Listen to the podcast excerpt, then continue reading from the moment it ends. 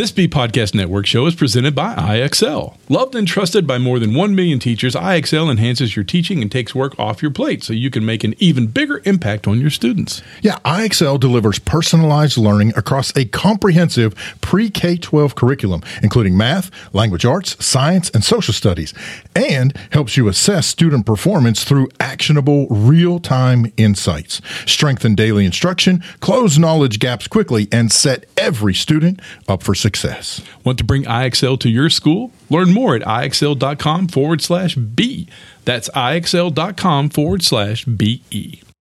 We're proud to be sponsored by MyFlex Learning. MyFlex Learning is a scheduling platform that helps middle and high schools meet the individual needs of all students. Schools can easily create and manage time for flex blocks, win time, activity periods, RTI, counselor and teacher appointments, and much more.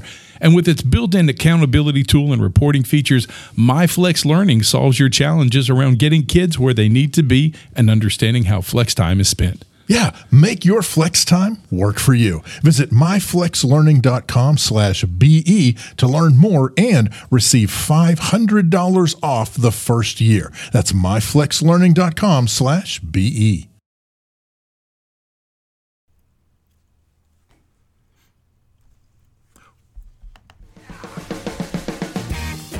EduTech Guys Radio, radio.edutechguys.com. The opinions expressed on the site and its programs are those of participants and not intended to and do not necessarily reflect the opinions of any specific educational entity, sponsor, company, state, or government agency. Hello, and welcome to this episode of EduTech Guys Radio, brought to you by Southwest Arkansas Education Cooperative and Hope Public Schools, both in Hope, Arkansas. And we want to give a special thank you to CDWG for providing some of the equipment that we're using on the show. Welcome. I'm Dave.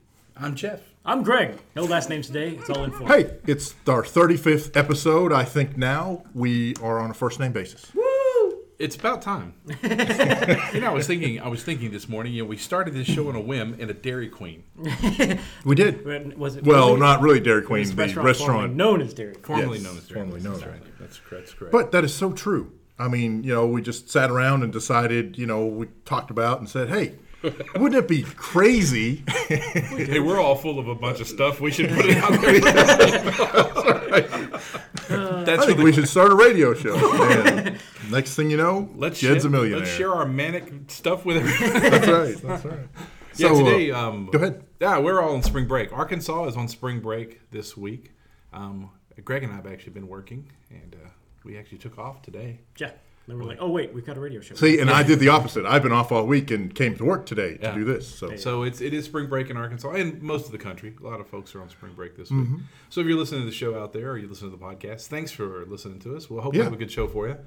Um, going to be a really fun show today. Um, April 8th is something we want to talk about. I'll save that one. Go ahead and You wanna tell save us- that?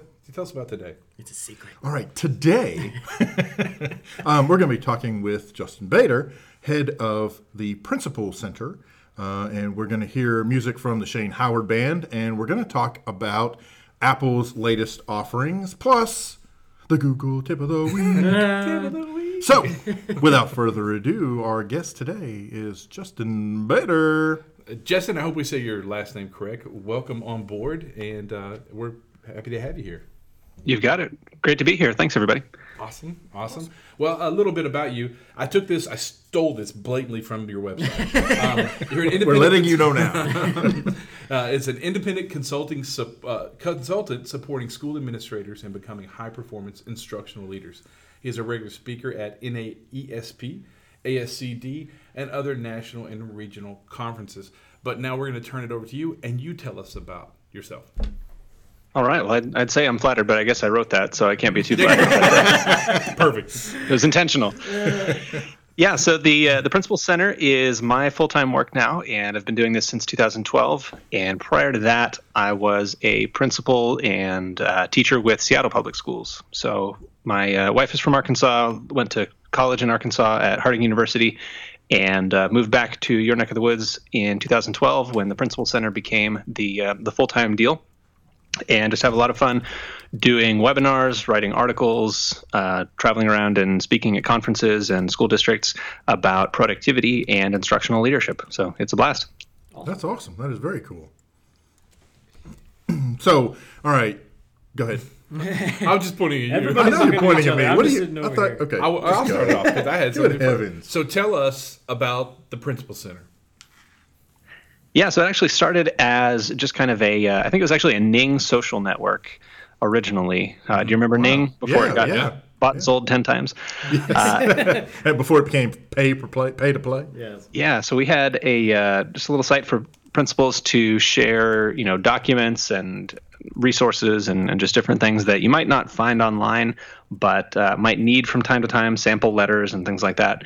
And just found it was a great way to connect with other administrators and um, just be able to uh, to deal with some of the the specific issues that we encounter that uh, you know you might have somebody you can call but you might not for for that particular thing. So that kind of grew over time became a um, a, uh, a website where people were were joining, getting our webinars, uh, started doing webinars in I guess 2011 or 2012, and then that became a, uh, full time uh, commitment at that point, and uh, made the decision to uh, to move back home here, where my wife's family is in uh, Heber Springs, and we've got two kids now, and just uh, enjoy doing that that work, working online, working around the country with with different districts. So we try to try to focus everything on instructional leadership. So we do a lot with technology because I believe that instructional leaders need technology. We've got to take advantage of it. Um, and uh, started with one of our, our first and most successful webinar ever was the iPad. So I, I owe it all to the iPad 2 uh, coming out, and everybody bought one, and nobody know, knew how to use it. So we did. Yes. I think I've had close to a thousand people take my iPad webinar in one way or another, and of course we don't offer that anymore since uh, pretty much everyone knows how to use the iPad, or their iPad is worn out by now. but uh, that was that was the origin story. Awesome. That's awesome. That's awesome. man. We know it's it, it's interesting. You're doing exactly what we need in Arkansas. Um, you know, with the is it BloomBoard and all that good stuff that's going on. And I was reading your website, and you were talking about rounds, and it's funny that you used it when talking about radiologists and doctors, you know, doing rounds. Um, what are you What are you finding out there in, in the form of how Arkansas is measuring up to doing evaluations well? You know what I'm saying? I mean, it, is it is it working out for us, or do you think there's a something better? Is it still growing? That's my next question. I guess that would be: Do you feel like it's actually growing teacher evaluation for instructional leaders? Great question. Yeah, I, th- I think the pieces are definitely in place. I think the uh, the support systems are there.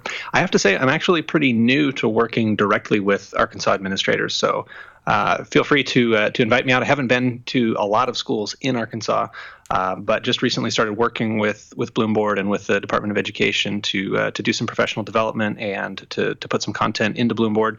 So we've uh, we've got talks going on about that now, and I, I definitely appreciate the uh, the supports that are out there. I think it's it's one of the best organized states that I've seen anywhere, just in terms of, uh, of having a plan at the state level, so that it's not every district figuring everything out for themselves. Because the uh, you know the the tools can get complicated, and the more I think we can simplify things, so that instructional leaders can focus on instruction and their relationships with teachers and and what they're seeing in the classroom, and not having to mess with you know all the different uh, different technical pieces and and getting the uh, the vendors set up. I, I just appreciate that that's done at the state level. I think it's uh, it's not you know not always the case.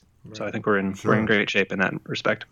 Yeah, I, I think they put a lot of thought into that. I, you know, I know that um, a lot of the cooperatives in the area help with making the decisions on that because they're they're closer to the schools, so it was able for them to do that.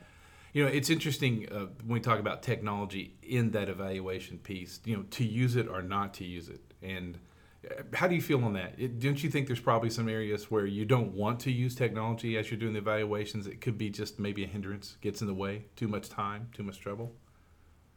Yeah, absolutely. I, I think one of the the conundrums that we face is is how much to structure the you know the form or whatever we're, we're having people fill out you know sometimes you just want a sheet of paper to be able to write random things down you know you just want a legal pad or whatever is is most comfortable for you and even if you type far faster sometimes just that flexibility and to not have to type everything into uh, you know a particular little box and then uh, you, you know just just use the tools that that fit the circumstances best uh, have you ever heard of the the idea of affordances has this come up recently for you I- Nah, I've come that's across new to it. us. So new to us, yeah. And we're Yeah, all I looking mean- at each other going, what? I'm googling it now. come across it two or three times in totally different contexts recently. Uh, I believe it was Donald Norman. Uh, the idea of uh, the design of everyday objects, I think, was was his book. I might be wrong about that that exact title. Uh, but the idea is that that objects suggest a particular use, and each type of object that we use lends itself to some things better than others. You know, if I want to transcribe a conversation, yeah, I would much rather do that on a keyboard. Uh, but if I want to take notes that I'm going to remember and internalize, I'm you know the research says uh, I'm much better doing that on paper. And if I want to observe in a classroom and then be able to uh, to talk with the teacher about what students learned, it may be that I take minimal notes and I just pay attention. So I'm I'm interested in this idea of affordances that that each medium or each tool that we use has things that it's good at and things that it's not so good at. And I I got the idea from a, uh, a book called The Myth of the Paperless Office, which is a, uh, a book by some researchers who worked at Xerox and work at, uh, at Microsoft now, theorizing about paper, if that sounds like a job for you. Um, Well, it sounds like it, it sounds it definitely sounds like a job from somebody from Xerox. So But they say, you know, one of the reasons paper hasn't gone away and, and Xerox is still in business despite computers is that we still use paper for a lot of things. And I, I find that I will often print something out, mark it up, look at it for a while, maybe leave it on my desk until I'm done with it, and then it goes in the recycling. And that's that's the life cycle of paper. I don't keep it as much. I don't, you know, keep that as my primary medium for for managing information, but it, you know, it, it plays a role. Right. So I think Oh, back to the uh, the question of the uh, the evaluation process. We've each got to figure out what our, our preferences are, but also what the the affordances of the, the different tools available to us are. Yeah.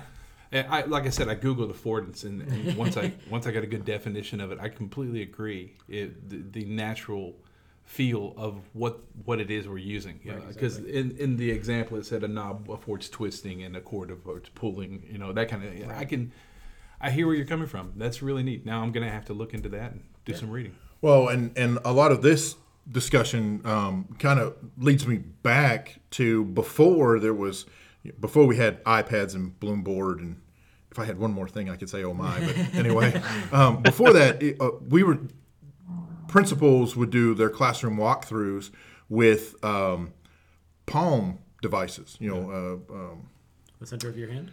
yeah, the center of your hand. Uh, you know, the Palm but Pilot yeah, we had yeah we had Yeah, yeah, exactly. Palm. I didn't want to say Palm Pilot because I know that's, but you know anyway, you know they had, but they did. They had you know palms uh, with specialized applications that were pretty much, um, for lack of a better description, they were pretty much. Uh, uh, multiple choice. You know, you would kind of tap this, type that, because that device definitely did not afford any kind of, you know, really in depth um, communication back into it other than you know you had the stylus and you know you were doing your walkthrough and you're pretty much going tap tap tap tap tap you know it was not not very conducive to um, concocting some kind of a long dissertation on what the teacher was or was not doing.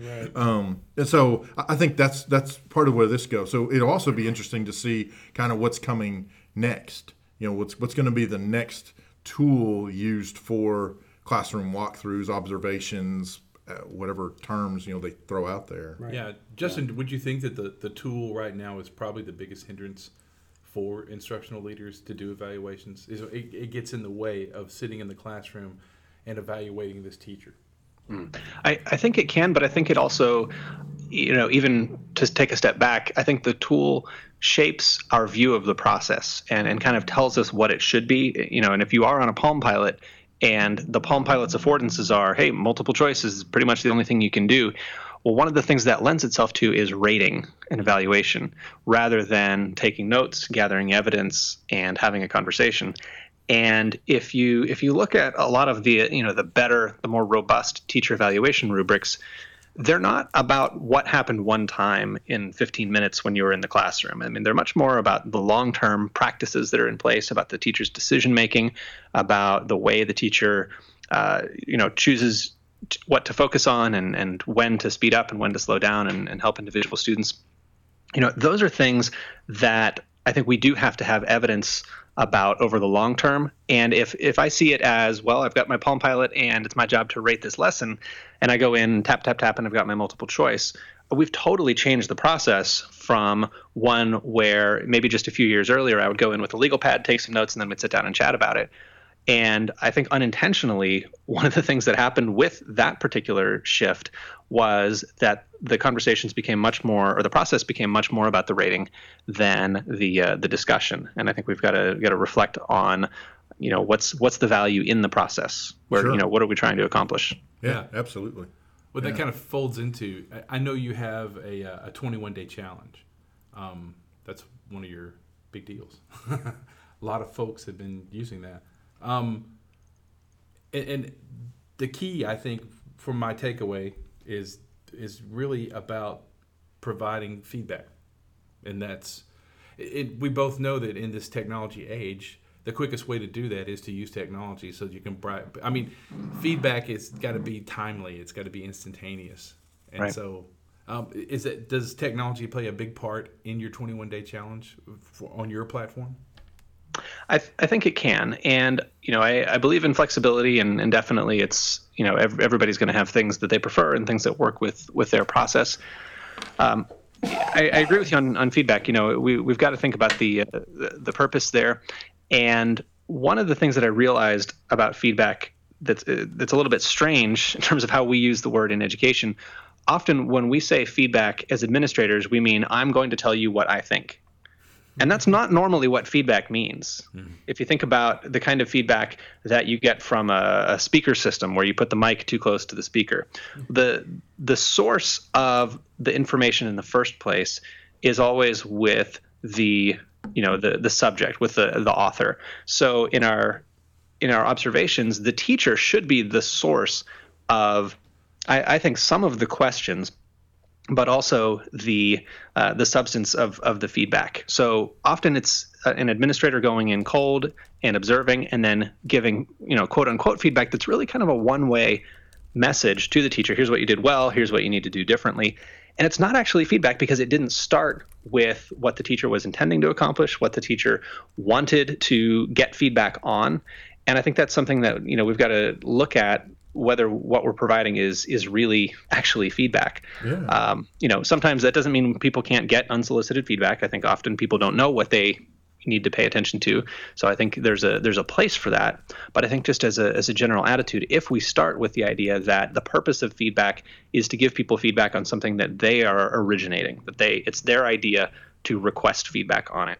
Uh, if that can be our baseline, I think whatever we ultimately do will uh, will be more impactful. So, do you find that um, you know you've got your you know you've, you've got the leadership training, but do you find that teachers don't know how to be that source? You know how to ask or even start that conversation in terms of getting, you know, knowing what feedback they're even looking for. Am I making sense? Yeah, I mean, I, th- I, I think everyone knows how to ask for feedback if they want it. I think very few people have had an experience where they felt like they got good feedback, so they want to ask for it again. I think, you know, I, I, I, I remember, you know, a lot of people have, uh, you know, in, invited me in as a principal and and said, "Hey, I'm working on this new thing. Uh, you know, it's the first time I'm trying it. Can you come in and give me some feedback?" And if I could make it in, you know, that was always great. I could I could really learn something new as an administrator. I could give encouraging feedback and and maybe even constructive feedback on what the teacher had asked for, you know, for some some input on. Um, but that's that's really not the norm. I think the norm is administrators mostly don't get into classrooms at all. I think if we're if we're honest about it, we don't get into classrooms at all. Or at least if we do, it's to pick up a student or drop off a student or something totally unrelated to instruction. And I honestly think, you know, there there are time pressures. I think time is is of course the uh, you know the biggest issue. We've got this this incredible workload, but honestly, I think we often don't know what to do. We don't want to have those awful feedback conversations where I give someone a rating based on five minutes. And then they have to pretend to appreciate that, and they have to pretend that they really wanted that feedback. Right. Um, you know, and it becomes kind of a game we play because we know we're supposed to, but everybody hates it, so we don't do it. Yeah. Right. If I can be a little bit blunt there. Well, yeah. Hey, no. I mean, that's. I, I think you've hit the nail on the head with that one. I, you know. You know, I was a I was a band director for a long time, and every spring we have concert season, and the system has become a way where you work on three or four pieces of music, and you take those to contests where four or five judges, other band directors, peers, give you their evaluation. mm. And it, it, back in when I started teaching in the uh, 90s, back then we were even teaching to the test. And you know, we didn't we didn't appreciate those evaluations, depending on how well the band played. But you know, it, what was interesting was is that even back then we had a rubric to work off of, so that we could make sure that we we got the exact evaluation we were looking for. Um, do you feel like we're allowing that same opportunity to teachers at this point, so that when that evaluator comes to the classroom, they at least kind of know where they should be? I mean, what you're seeing out in the wild? I think the rubrics we have now are better than they ever have been.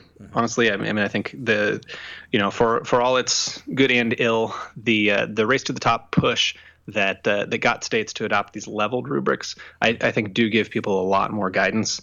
Um, lately, I've been wondering if there's there's not room for some of the the feedback work that we do as administrators and, and teachers together to be more driven by more specific disciplinary concerns uh, in, in terms of you know are you a language arts teacher are you a math teacher and what does it mean to be a an excellent math teacher versus what does it mean to be just a good teacher in general.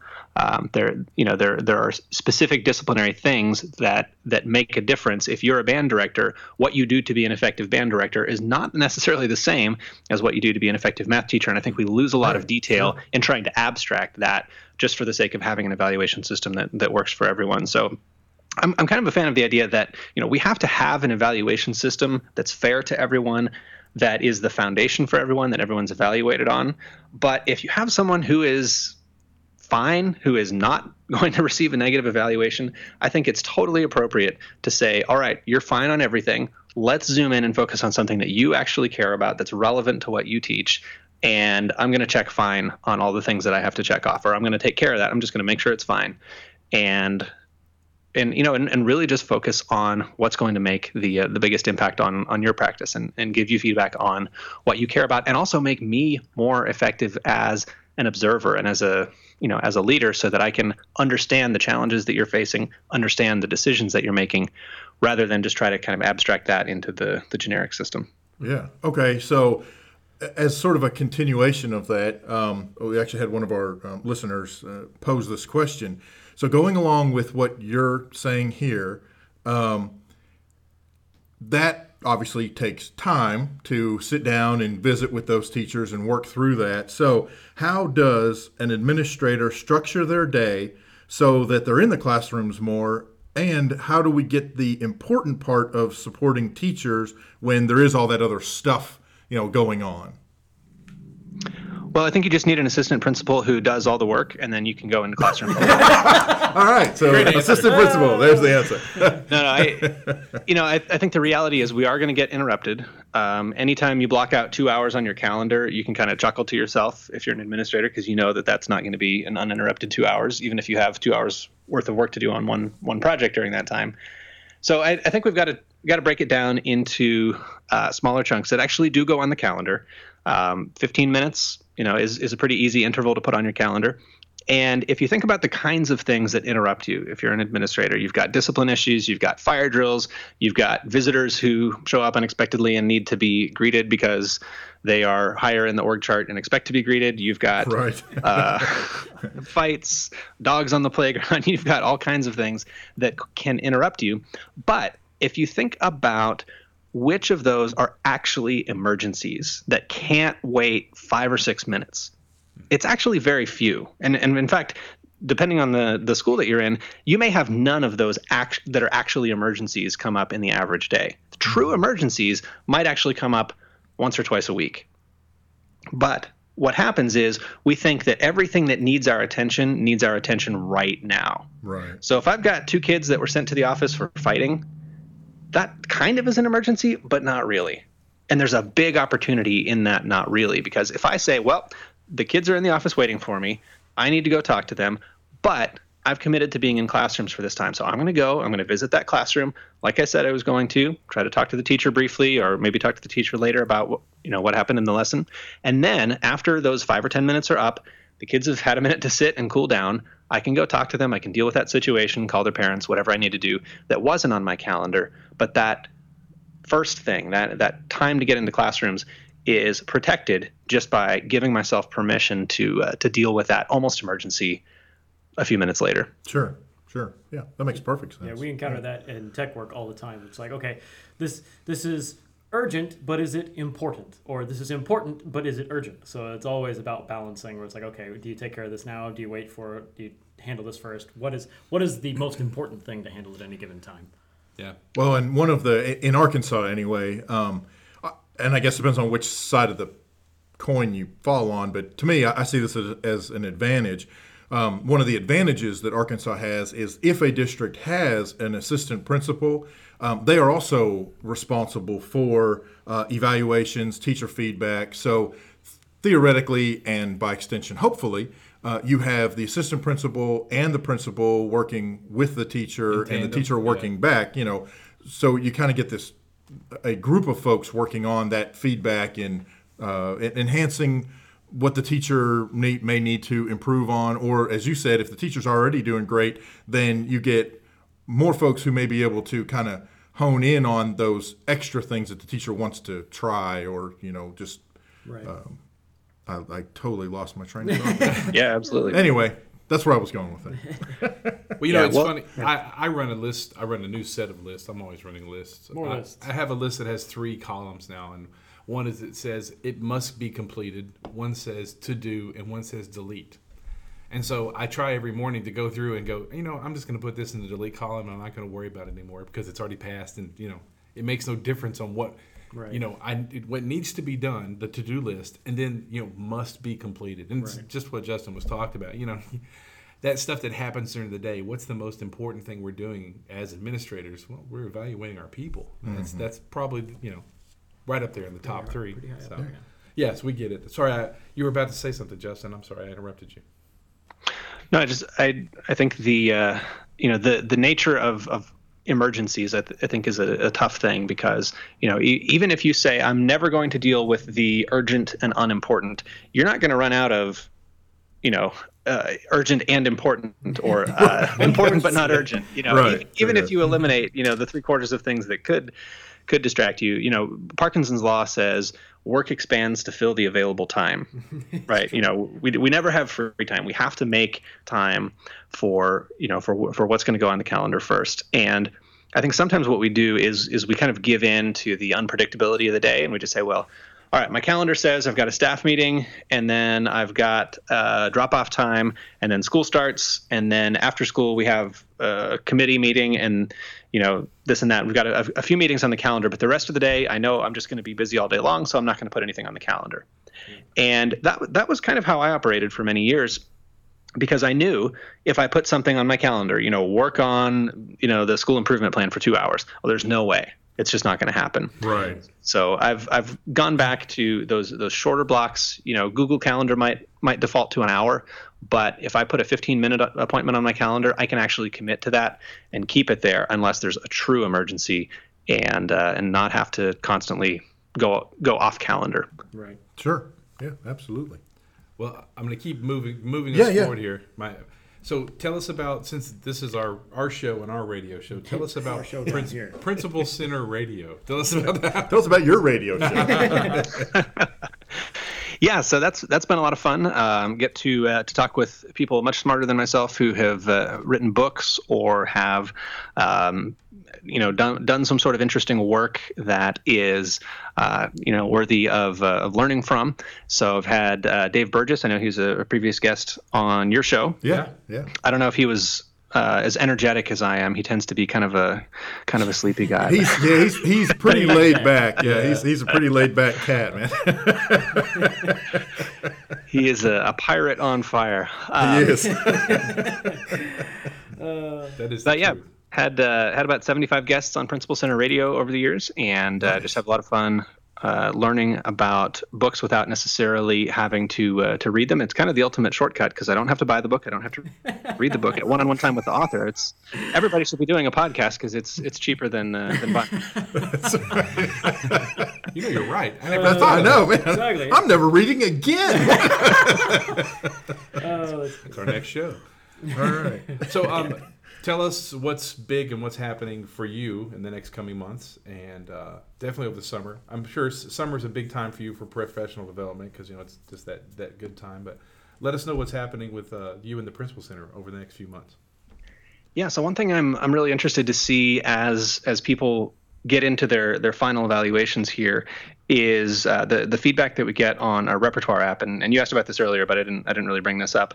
Uh, so I, I became frustrated with the uh, the ways that people were being forced into a certain way of thinking about evaluations because they have checkboxes or multiple choice, or they're trying to rate chunks of lessons that are too short, things like that. And I said I, said, I really want to focus the feedback on on what happened, what the evidence is, what the framework says, and, and let's have a conversation about that. So, being kind of a you know former iPad guy and um, wanting to have an app that could make uh, that process of, of taking good documentation, taking good notes, uh, a lot easier. I, I started to spec out an app last year and developed it over the past year, and uh, went live with it this school year. That uh, that allows you to take notes using shortcuts or using snippets. Uh, have you ever used an app like Text Expander? yes. Love Text Expander. Heavy, heavy, heavy power user of, of Text Expander. I use it probably a uh, hundred or a thousand times a day. I don't even know. um, and I, I just th- thought it was the greatest thing ever for administrators. You know, if you're observing teachers, you're going to type the same things over and over and over again. But I could not, for the life of me, get anybody to use it. you know, it, the, just the setup was too nerdy. The programming in snippets was, a, you know, an extra step that nobody ever has time for in the moment. Um, my text expander stats, I'm pulling them up right now, say I have saved 1.7 million characters and 81 hours. I'm not sure when that's since. I'm not sure how far back my graph goes. I guess that goes back uh, quite a ways. It goes back to 2012. Um, but I, I love text expander, and I, I knew that that same function. You know, lots of apps compete with text text expander. They, you know, you type a couple letters and it expands that into a whole sentence or a whole paragraph.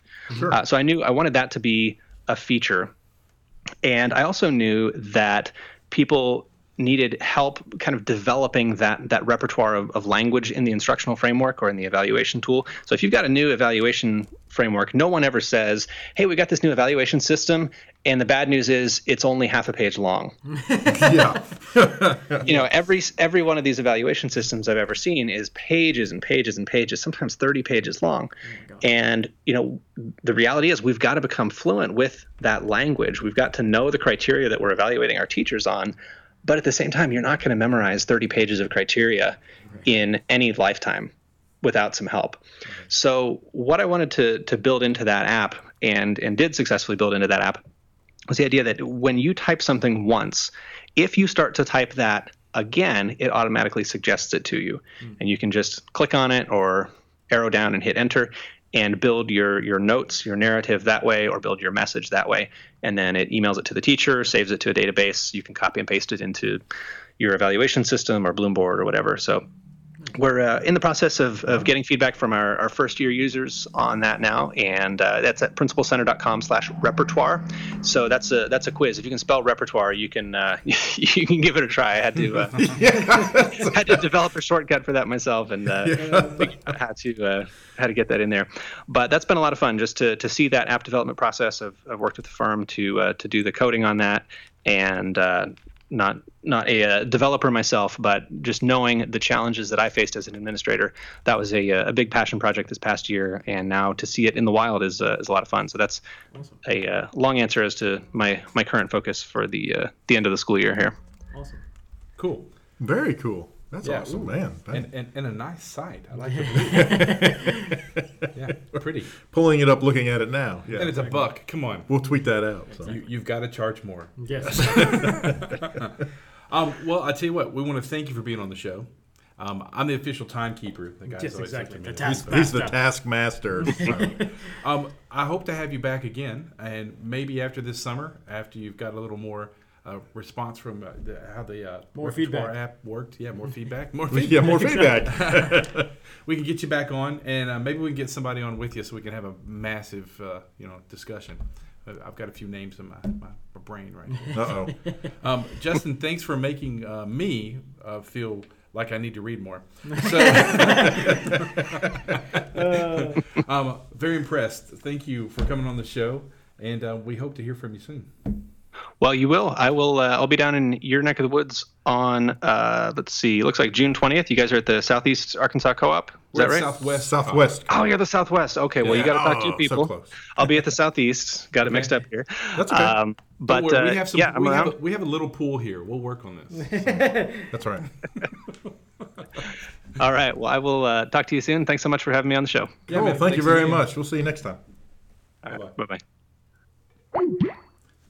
Cool. Well, it's great to have him on. And board. that was very, yeah. Uh, very. I, I learned a lot. I Honestly. was, I was actually saying the same thing. I, I hope I didn't make myself look any stupider than I am. by Keep continually opening my mouth and asking questions. I, I do think though when he was talking about the the radio program that he has, he hit the nail on the head. You know, the key is to get people who are smarter than we are to talk about their stuff, which is Which part of the reason- do. that's why we brought him in. You know, so that's, it was great, Exactly what we did. awesome. But you know, today I learned that we're getting people way smarter than me. Uh, it's all good. it's all good. Hey, Well, that we're me all anyway. learning. We're all learning. yeah, but a uh, really great guest. I tell you what, we're gonna jump out to some music real quick. Uh, a little Shane Howard band, Shane Howard and Band. Uh, we'll take a little break, and we'll be back in a few minutes.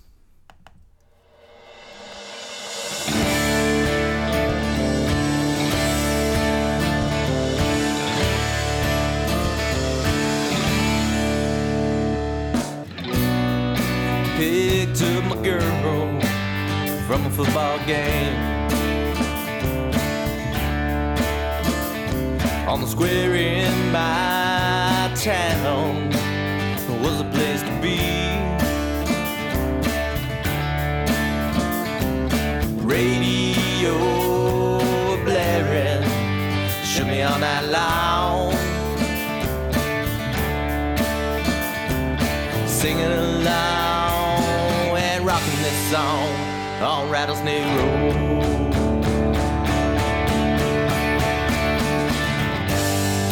Friday night football, moving Strawberry Hill,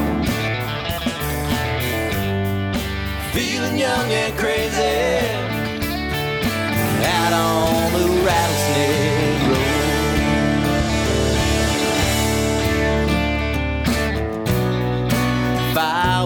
blazing.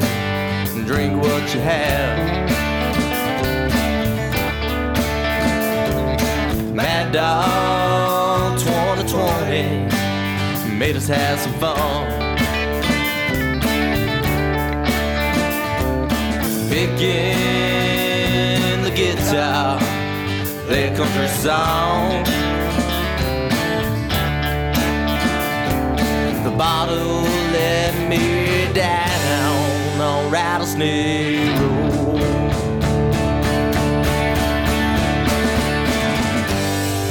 Friday night football,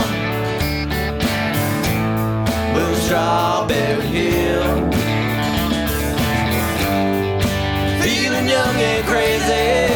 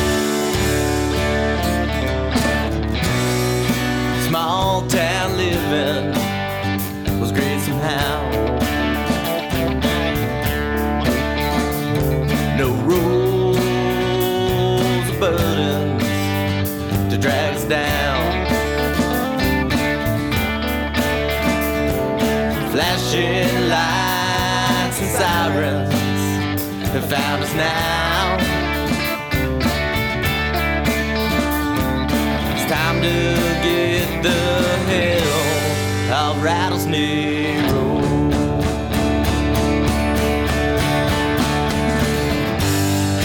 Friday night football. Blue strawberry hill. Feeling young and crazy.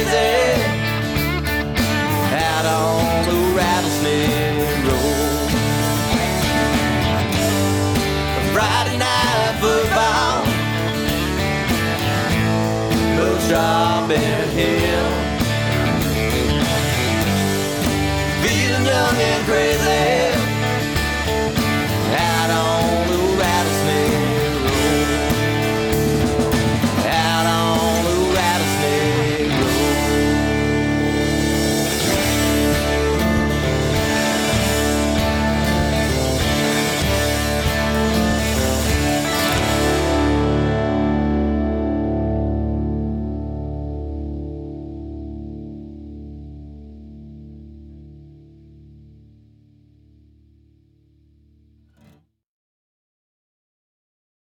Blake Montgomery is a new young lawyer in Hope. He's located in the Bancorp South building at 200 South Elm in downtown Hope. Blake is a Hope native and a graduate of the University of Arkansas. He is a general practice attorney providing solutions for legal needs. Blake offers assistance with contracts, real estate transactions, and other commercial issues. He can assist individuals with a will and or estate planning. Blake is proud to serve the citizens of Southwest Arkansas. Phone Blake at 777-6700. That's 777-6700. Blake Montgomery, attorney at law in the Bancorp South building in downtown Hope. Texas rain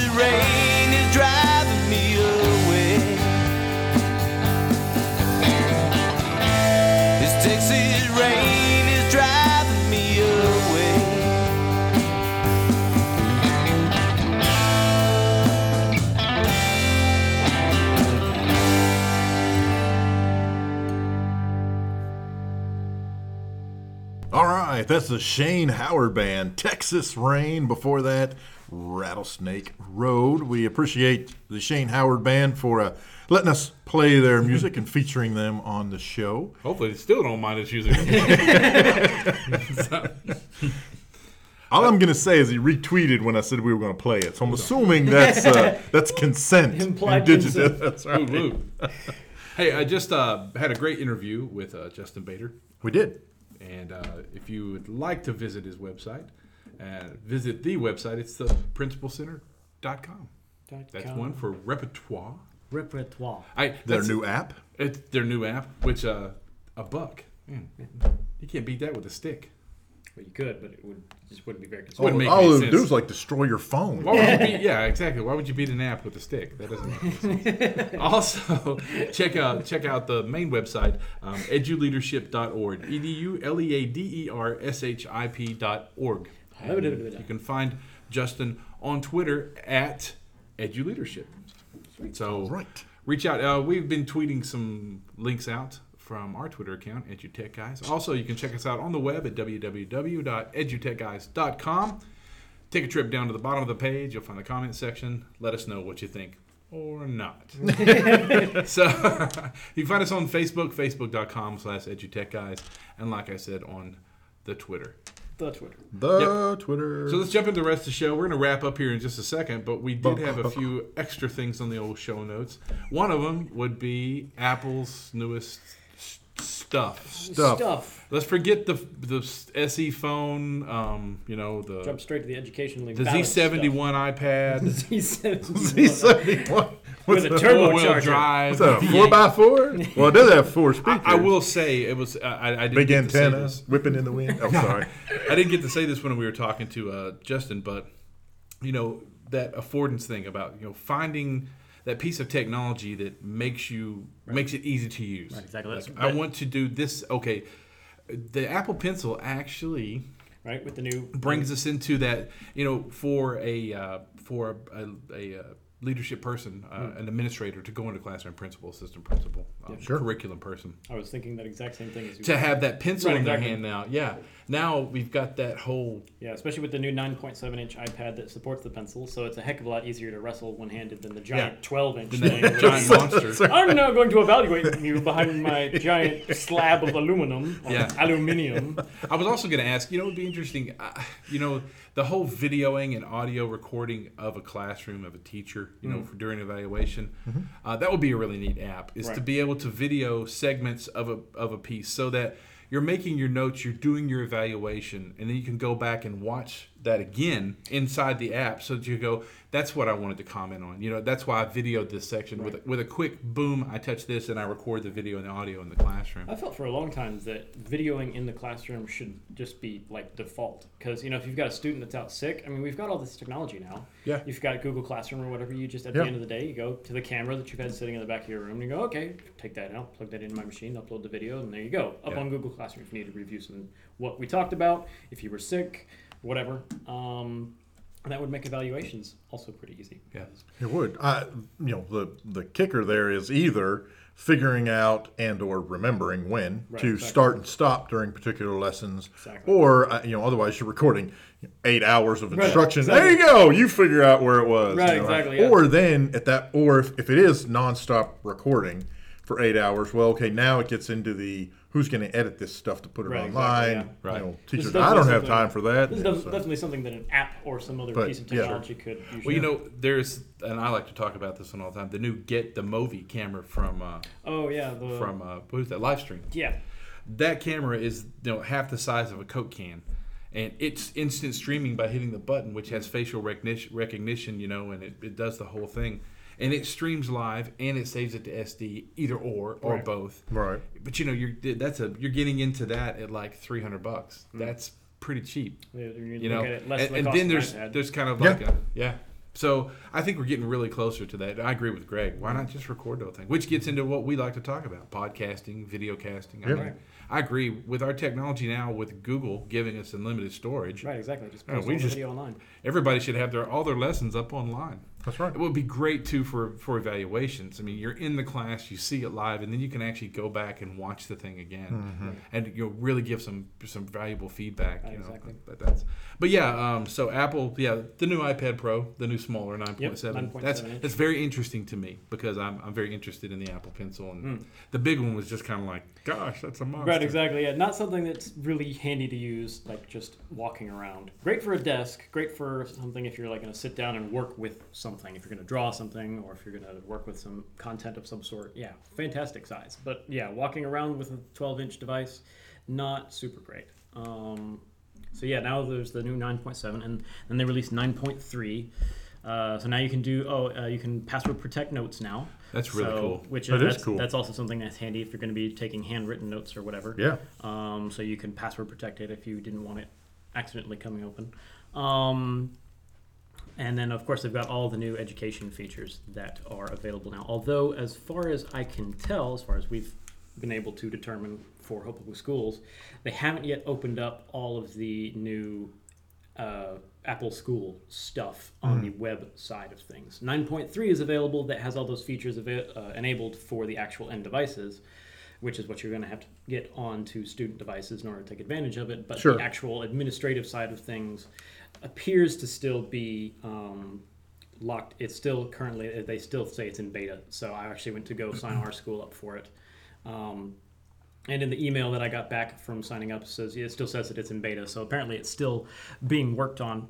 Uh, but yeah, the, the features that that's going to enable is going to be great. Um, everything from the ability to restrict all apps on the device now, except for the settings application. All of them can be blacklisted or whitelisted. So Wow. if you want, and with a, with a an MDM, you can make that pretty easy to actually define presets of what applications you want reset or restricted or not restricted. Sure.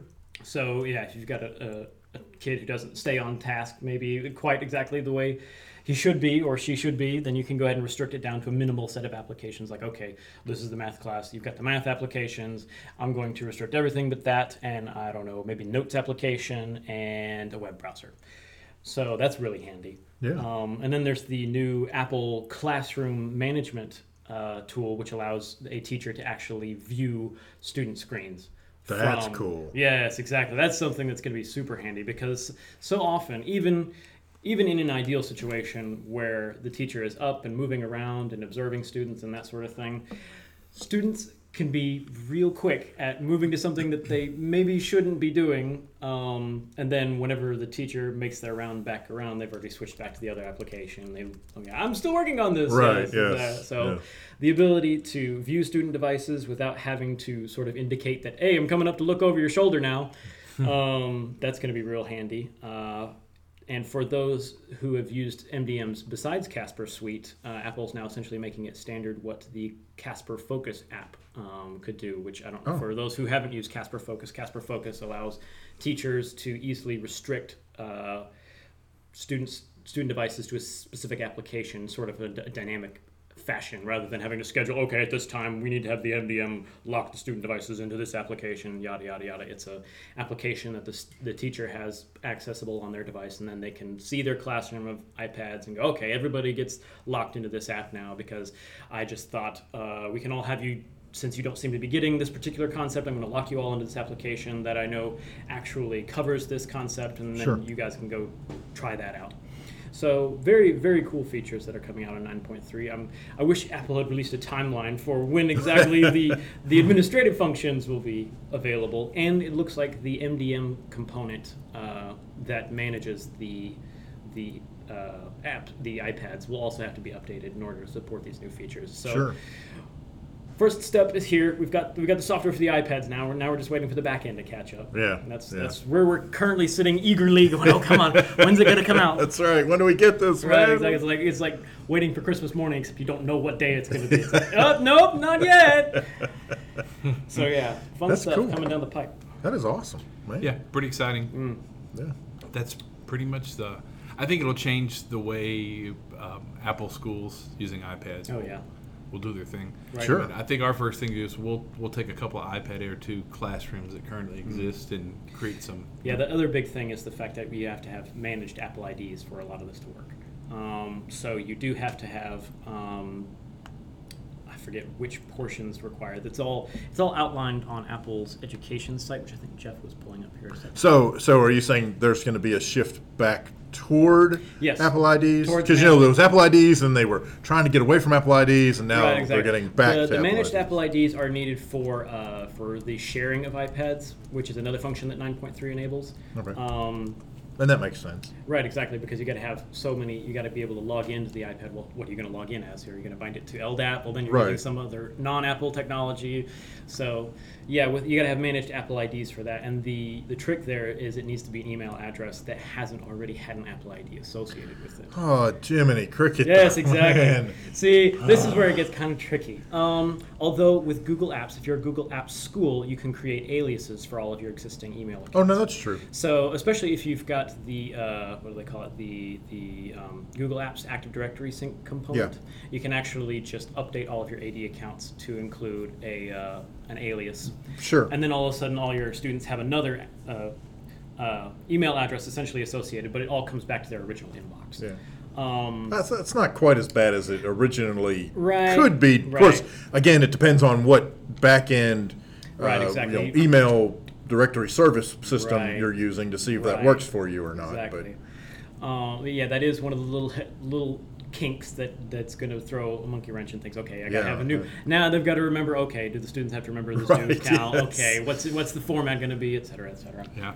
Um, Could could you get away with um, not aliasing, but doing the whole, you know, like with a plus? iPad Plus Sure. student name yeah, or yeah. whatever? The, uh, the that uh, would actually show up on Apple's side as a quote unquote different, Different email, email account, address. even though it goes back to the same inbox. Yeah, you could certainly do that.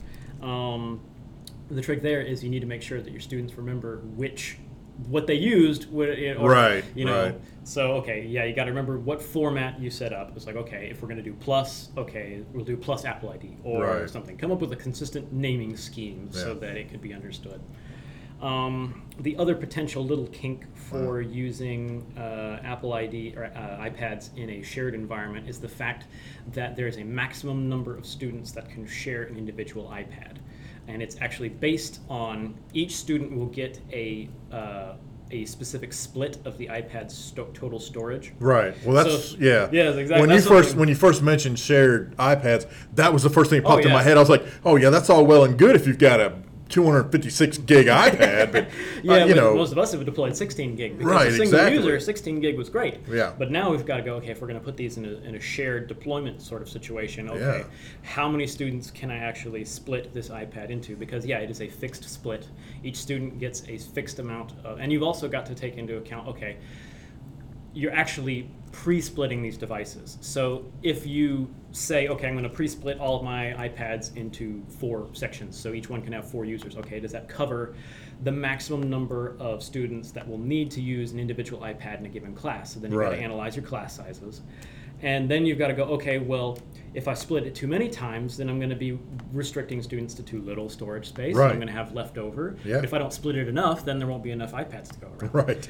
So yeah, there's definitely some logistics to work through. Um, the and yeah, because these were originally deployed in a non-shared sort of design. Yeah, now we're like, okay, well, how are we going to work this with 16 gig iPads? Do we want next time we refresh? Do we want to go with bigger iPads? Hmm. Right, So yeah. a lot, of a lot, big change, really big change. Really big change. How we deploy and what exactly is involved with getting Yeah, that deployed. yeah. But I say the shared iPad it really is exciting. I mean, Yeah, absolutely. that puts us into a really interesting one-to-one place Mm. that you know, we can better control the one-to-one, and the teachers can have a little more control. Right, well, exactly. with with the app now that they can monitor, Right, exactly. launch and everything. Right. And we were using our MDM provided one for us, Right. uh, which was a Casper Casper uh, Focus, yeah. Which is was great. Right. Uh, but Apple probably took that idea. Right, exactly, because Casper Focus couldn't view the screens. So you could lock the students down to an application, but you know, But then you they couldn't could just be sitting in the application doodling, you know. So, so doodling. Doodling, doodling. Bunch of cool. Awesome. Hey, listen, let's wrap this thing up. Google app trick of the week. trick of the week. Google act, Google App of hat, Buddha bad. That was the saddest one yet. That was just sad. Well, on the Google app trick of the week, um, and it, this actually is, is a new one. It just came out um, last week. It's the Oh, that's right. outline tool. Yes. Cool. And uh, it's displayed in the pane to the left of the page. Uh, this outline features headers for each section of your document. Right. Making it pretty simple to quickly jump around from section to section. Especially if it's a do- if it's a long. if it's a long document, which Yeah. Greg writes a lot of long documents. I'm rather well known for my stupidly long documents. Yes. Um, if you haven't manually applied headers, then no worries. Google does it for you. They use it intelligently. To, they detect the local divisions within your work, and then you can edit or remove these headers as necessary. exactly. So that's a really neat piece. You can find it inside your Google Docs. If you got some long documents, you get an instant outline tool Yeah. to help you navigate. Yeah, the, you uh, turn it on awesome. under, when you're looking at a document. You turn it on by going to the Tools menu and then Document Outline. It's got a default uh, key combination for uh, Control Command A on a Mac, which I'm going to be. I don't know what it would be on a Windows machine. It only displays the uh, the, the one appropriate for your current OS, and I'm on a Mac. Yep. But you can go. You can get to it under Tools. You'll Yep. see Outline tool under there, and boom, there's your Cool. Google tip of the week. I think those of you with large documents will appreciate that. Absolutely. Awesome. So I say what we'll tell you what we're gonna wrap this thing up. It's Wrap it been up. a great show today. Um, we're on spring break. I hope you're having a great spring break. I hope you have a great Easter this weekend. Celebrate it the way you celebrate it, and have a wonderful time. I'm Jeff Madlock. we both look at each other. I was just wrapping this thing up. I told you guys I was wrapping this bad oh. boy up. All right, I'm David Henderson. and I'm Greg Moore. And I'm Jeff Madlock. There you Again. go. All right. We'll see y'all next time. Been listening to edutechguys.com. You've been listening to EduTech Guys Radio, radio.edutechguys.com. The opinions expressed on the site and its programs are those of the participants and not intended to and do not necessarily reflect the opinions of any specific educational entity, sponsor, company, state, or government agency. There are lots of solutions out there for giving students what they need when they need it. But do they actually do all those things? You need flexible time. When added into your master schedule, Flex Time enables students to get extra help or intervention, meet with teachers, make up work, get physical exercise, and try new enrichment offerings.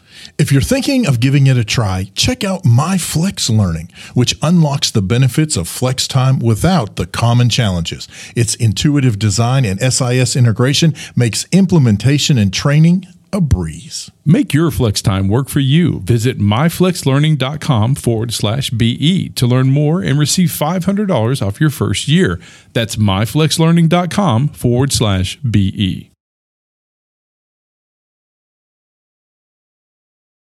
Do you want to save time on prep work? Increase achievement for all student populations? Reliably meet Tier 1 standards? You, can, do, it all, but don't waste another minute. Head straight to ixl.com slash BE to learn how IXL's research proven teaching and learning platform can help you achieve all these goals. That's ixl.com forward slash BE.